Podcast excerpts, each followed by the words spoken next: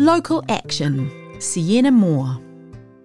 Hi, my name is Sienna and I'm 12 years old from Thames. I currently go to Parawai School and I'm year 8. Last year, I was old enough to compete in my first year at AIMs Games in Tauranga for gymnastics. I've been doing gymnastics competitively since I was 8 or 9 years old.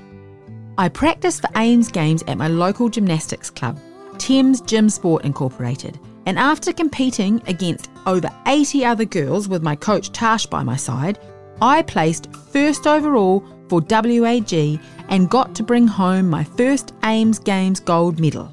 I studied gymnastics so I could learn how to do all my crazy stunts in a safe way and with help from a coach in a controlled environment. I've placed in many competitions since Tash took over as our coach, and I feel like I thrive under her hand.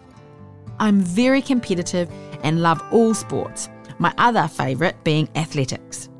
I am part of the Thames Athletics Club and compete every weekend during terms 1 and 4.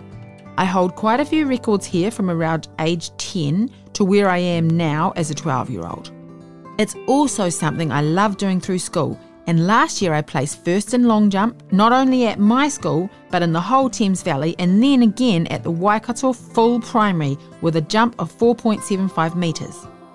I then went on to jump further with my athletics club, jumping a 4.79 metres at the Waikato Bay of Plenty Children's Champs and playing second in their 12 year girls division, amongst girls who were from big clubs with specific long jump coaches.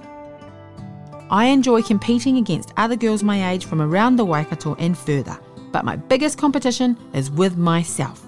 I can't wait to compete at AIMs again in September, another year older with another year of training under my belt. I also strive to hit the 5 metre mark in my long jump during the 2023 24 athletics season.